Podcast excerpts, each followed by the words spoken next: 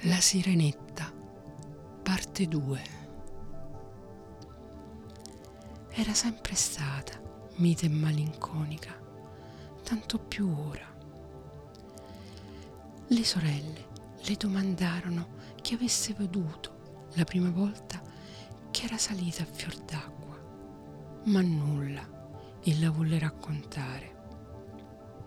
Molte volte, di mattina e a sera, era tornata la sirenetta al luogo dove aveva lasciato il principe. Aveva veduto maturare la frutta del giardino e le aveva veduta cogliere. Aveva veduto sciogliersi le nevi sulle alte montagne, ma non aveva mai riveduto il principe ed era tornata a casa ogni volta più sconsolata. Solo conforto lì era lo starsene nel suo giardinetto a contemplare la bella statua di marmo che rassomigliava al principe, ma non aveva più cura dei suoi fiori. Li lasciava crescere come in uno sterpeto, sì nei sentieri, sinché intrecciarono i lunghi steli e le foglie coi rami degli alberi, così che dentro a tutto quel groviglio nemmeno la luce penetrava più. Alla fine non poté più durare e raccontò tutto ad una delle sue sorelle e così anche le altre vennero a saperlo. Del resto nessuno ne udì parola all'infuori di poche altre sirene che svelarono il segreto alle loro amiche più intime. Una di queste sapeva chi era il principe. Aveva assistito anch'essa alla festa a bordo della nave e raccontò per filo e per segno di dove venisse e dove fosse il suo regno. Vieni, sorellina, dissero le altre principesse, e si presero tutte per mano e andarono su, in lunga fila, al luogo dove sapevano che era il palazzo del principe. Il palazzo era costruito d'una specie di pietra gialla e lucente, con larghe gratinate di marmo che scendevano sino al mare. Lo coronavano splendide cupole dorate e tra i colonnati tutti intorno all'edifizio si ergevano magnifiche statue di marmo che parevano proprio vive. Attraverso i vetri tersissimi degli alti finestroni si poteva vedere dentro alle sale, addobbate di stoffe preziose e di arazzi, e con le pareti coperte di affreschi così belli che era un incanto starli a guardare. Nel mezzo della più grande di queste sale c'era un'immensa fontana e il getto ne andava su alto verso la volta di cristallo, da cui piovevano i raggi del sole sull'acqua e sulle bellissime piante che circondavano la vasca. Ora la sirenetta sapeva dove egli abitava e molte sere e molte nottate passò in quelle acque. Nuotava molto più vicino a terra di quello che alcune delle sue sorelle solesse mai avventurarsi. Anzi, risaliva addirittura lo stretto canale sotto lo splendido terrazzo di marmo che proiettava la grande ombra sulle acque e là se ne stava spiando il giovane principe il quale si credeva solo al chiaro di luna. Sovente la sera lo vedeva salpare a suon di musica nella sua barca dalle ondeggianti orifiamme. Lo spiava di tramezzo la verde giuncaia e quando il vento agitava un lembo del suo lungo velo d'argento, se alcuno lo vedeva, lo credeva un grande cigno bianco che spiegasse le ali.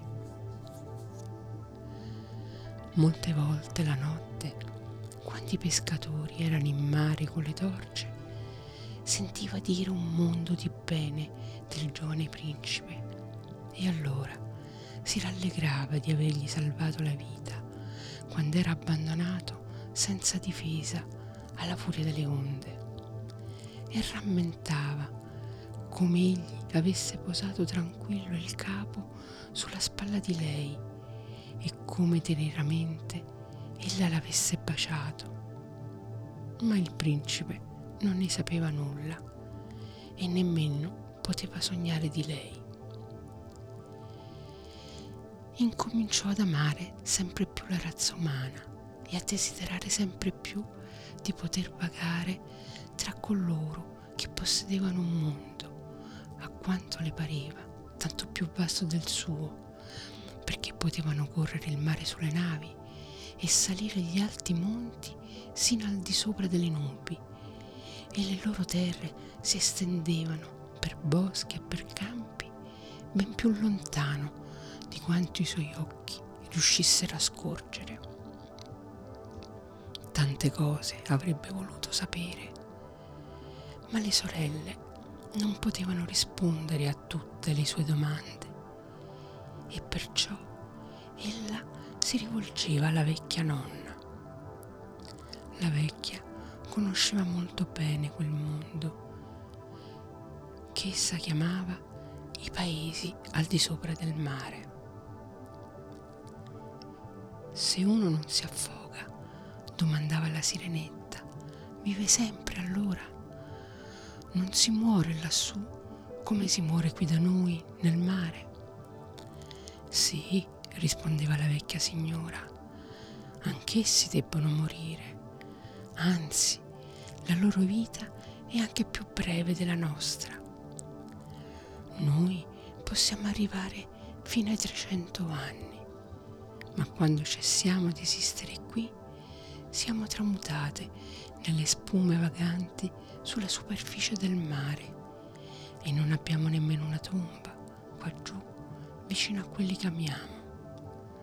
Noi non abbiamo un'anima immortale, non abbiamo altra vita che questa. Noi siamo come le verdi alghe marine, le quali, una volta tagliate, non rifioriscono più. Gli uomini invece hanno un'anima che vive sempre, che continua a vivere anche quando il corpo è divenuto polvere e questa va su per l'aria terza, sino in cielo, in mezzo allo scintillio delle stelle. Come noi ci alziamo dalle acque sino a contemplare tutti i paesi della terra, Così si levano essi agli ignoti spazi gloriosi che noi non possiamo mai vedere. E perché non fu data anche a noi un'anima immortale? domandava la sirenetta tutta dolente.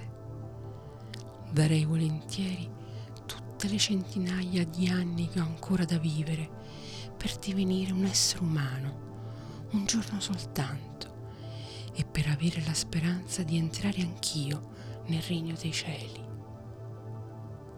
Non devi pensare a queste cose, replicava la vecchia signora. Noi ci sentiamo molto più felici e molto migliori degli uomini di lassù. Mi toccherà dunque morire e diventare una spuma del mare senza più sentire la musica delle onde senza più vedere i bei fiori e il sole infuocato. Ma non potrei far niente io per conquistarmi un'anima immortale. No, rispose la nonna, solo se un uomo ti amasse tanto che tu divenissi per lui più del padre e della madre, solo se egli si legasse a te con ogni suo pensiero e con tutto il suo amore e volesse che un sacerdote mettesse la tua mano nella sua con una promessa di fedeltà per la vita e per tutta l'eternità. Allora un'anima pari alla sua sarebbe concessa al tuo corpo e tu parteciperesti della felicità umana. Egli darebbe a te un'anima, eppure non perderebbe la sua. Ma questo non può mai accadere. Ciò che da noi nel mare è reputato bellezza, la coda di pesce, parrebbe bruttissima sulla terra. Non se l'intendono, vedi? Lassù bisogna che uno abbia due goffi trampoli che lo sostengano per essere giudicato bello. La sirenetta sospirò, guardandosi tristemente la quota di pesce. Su, su, allegri, esclamò la vecchia signora. Balliamo e guizziamo per questi trecent'anni che abbiamo da vivere. Mi par bene che bastino. E tanto meglio, riposeremo poi. Questa sera la corte darà un ballo. Era una cosa stupenda, tale che sulla terra nemmeno si può averne idea. Le pareti e la volta della grande sala da ballo erano di cristallo grossissimo ma trasparente. Parecchie centinaia di enormi conchiglie, rose come le più belle rose, verdi come l'erba tenera, stavano ai due lati, in lunghe file, e dentro v'erano accese certe fiammelle azzurrine che illuminavano tutta la sala e risplendevano attraverso le pareti, così che il mare all'intorno sembrava tutto fiammeggiare. Si potevano discernere tutti i pesci, grandi e piccini, che venivano nuotando verso le muraglie di cristallo. Alcuni avevano le scaglie di porpora, altri scintillavano d'oro e d'argento.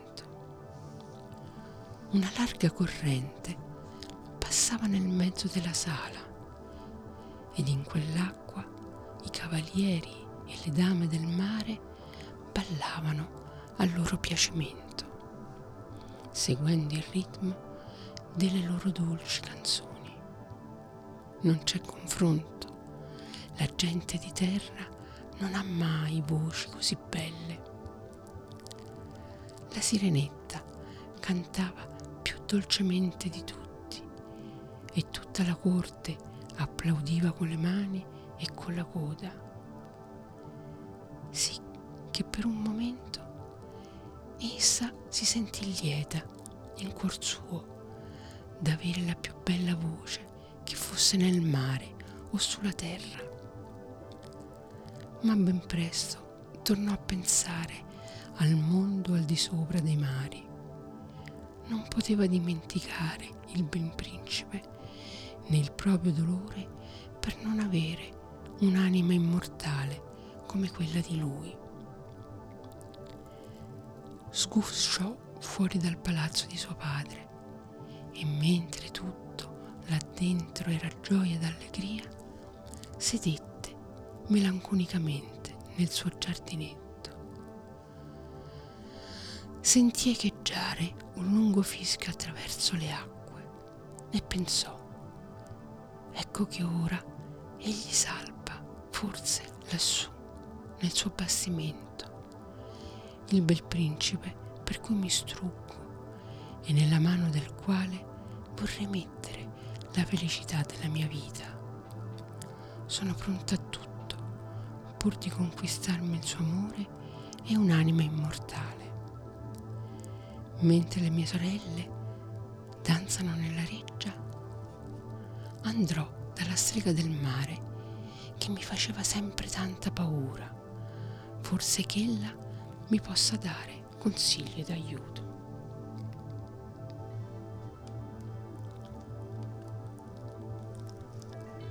Allora la sirenetta dal giardino e andò al gorgo spumeggiante dietro al quale abitava la vecchia maga. Non aveva mai fatto quel viaggio, non crescevano fiori colà né erbe marine, solo la grigia sabbia nuda si stendeva verso la voragine dove l'acqua turbinava rumoreggiando come la ruota d'un mulino, strappando giù con sé nell'abisso tutto quanto potesse ghermire. Per arrivare ai domini della strega le toccò attraversare la nebbia che circondava quei vortici tumultuosi e per un buon tratto non c'era altra via all'infuori di quella che passava sopra la gora di mota bollente soleva chiamare il pantano delle corse. Dietro ad essa era la sua casa, in mezzo ad una singolare foresta di cui tutti gli alberi cespugli erano polipi, mezzo animali e mezzo piante. Sembravano serpenti dei cento capi che crescessero fuori dal terreno. Tutti i rami erano lunghe braccia viscide, con dita flessibili come vermi, e tutto si muoveva, tutto brulicava, a parte a parte, dalla radice sino alla più alta vetta. E tutto quello che potevano abbrancare nell'acqua abbrancavano stretto e non lasciavano andare mai più. Dinanzi ad essi la sirenetta si fermò, piena di spavento. Il cuore le batteva così forte che per poco ella non tornò indietro. Ma pensò al principe pensò alla bramata anima umana e le tornò il coraggio. Si appuntò saldamente i lunghi capelli intorno al capo perché i polipi non glieli potessero afferrare. Si strinse le braccia al petto e avanti, guizzando dritta e lesta come un pesce nell'acqua, tre brutti polipi che allungavano verso di lei le orride braccia articolate e le giunture delle innumerevoli dita. Vedeva che ciascuno stringeva quel che aveva afferrato con cento e cento piccole braccia come sottili sbarre d'acciaio. Uomini che erano periti in mare e colati al fondo sporgevano come bianchi scheletri fuori dalle branche dei polipi ed anche remi e stipi e ossami di animali marini tenevano essi abbrancati persino una piccola sirena che avevano acchiappata e strangolata e questo sembrava il più orribile di tutto alla nostra principessa. Ella arrivò a una vasta palude nel mezzo del bosco, dove grossi serpenti d'acqua andavano strisciando intorno, svolgendo le spire degli orribili corpi giallognoli.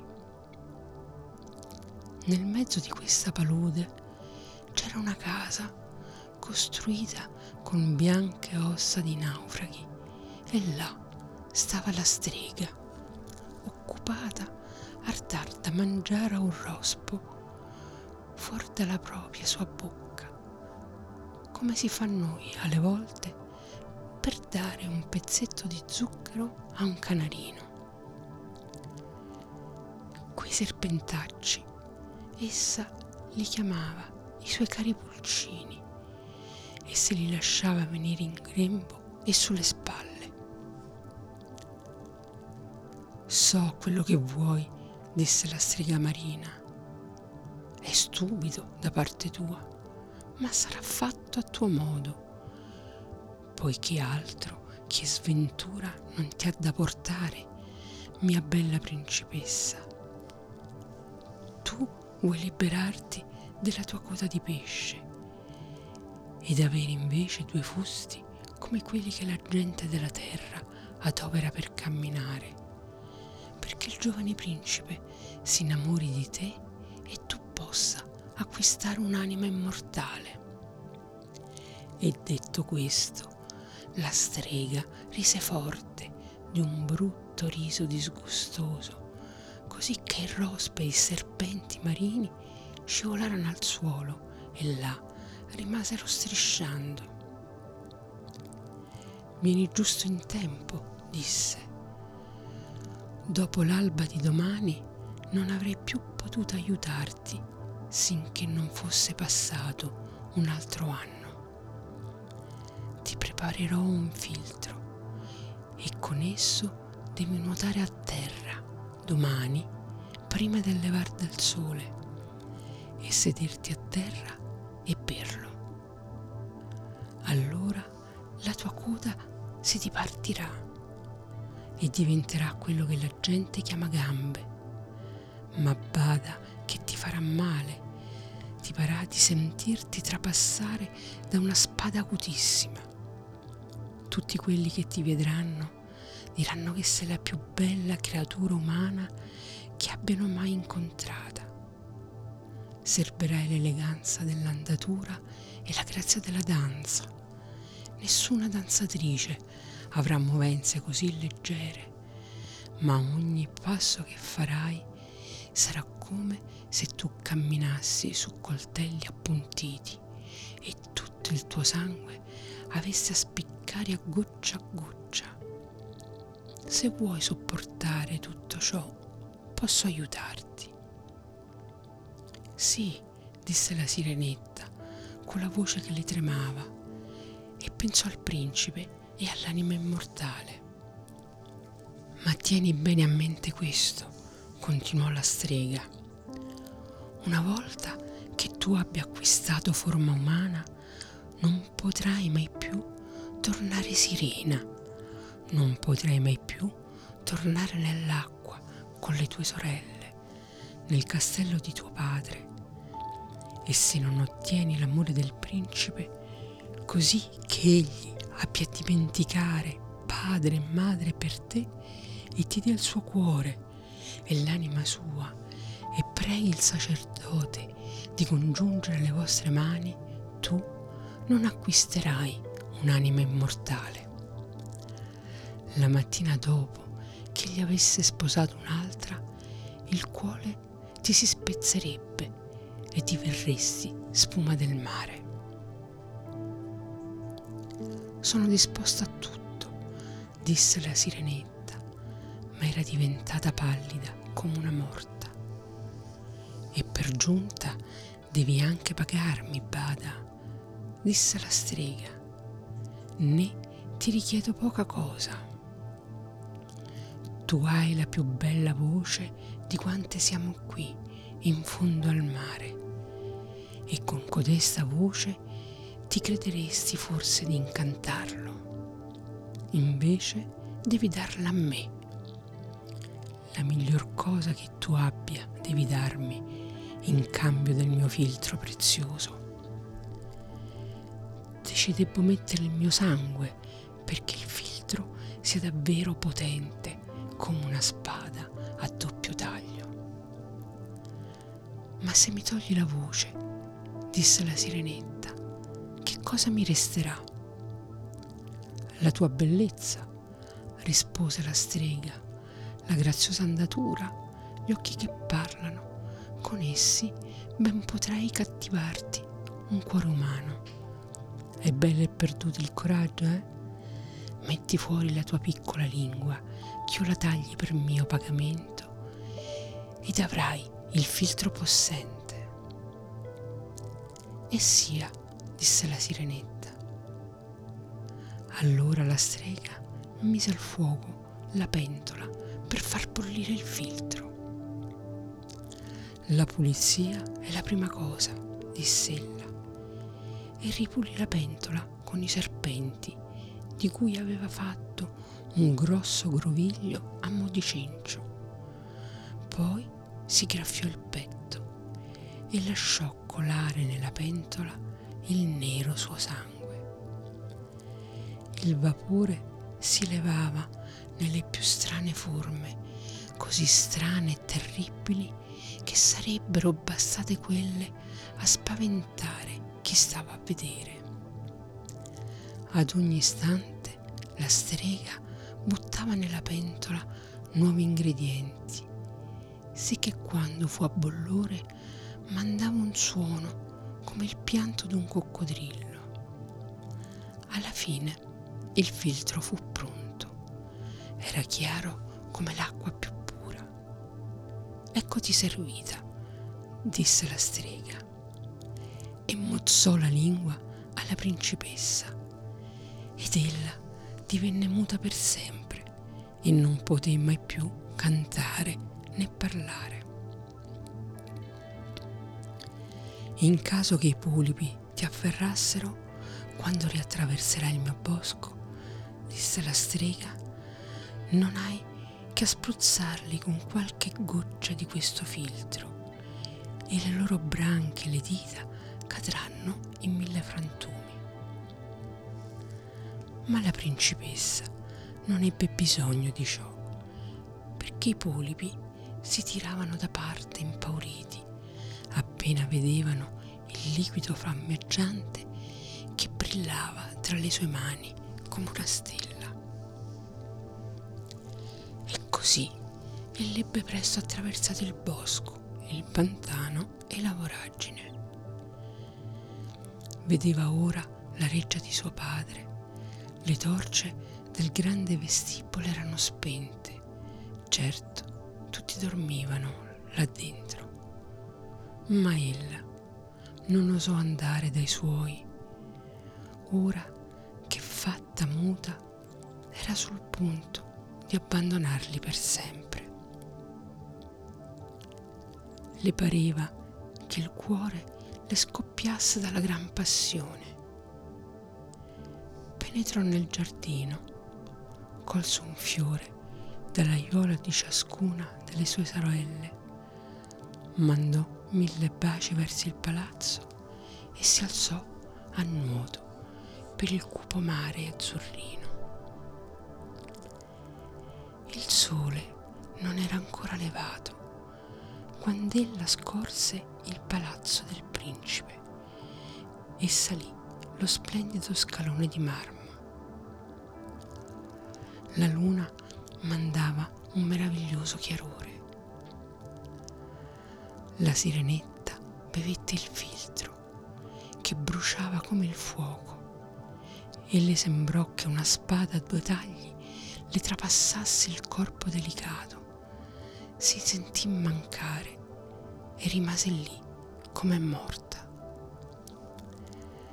Quando riprese i sensi, il sole era già alto sul mare ed ella provò un dolore acutissimo. Ma per l'appunto, in quel momento, si vide dinanzi il bel principe che la fissava con quei suoi occhioni neri come il carbone ed ella abbassò i suoi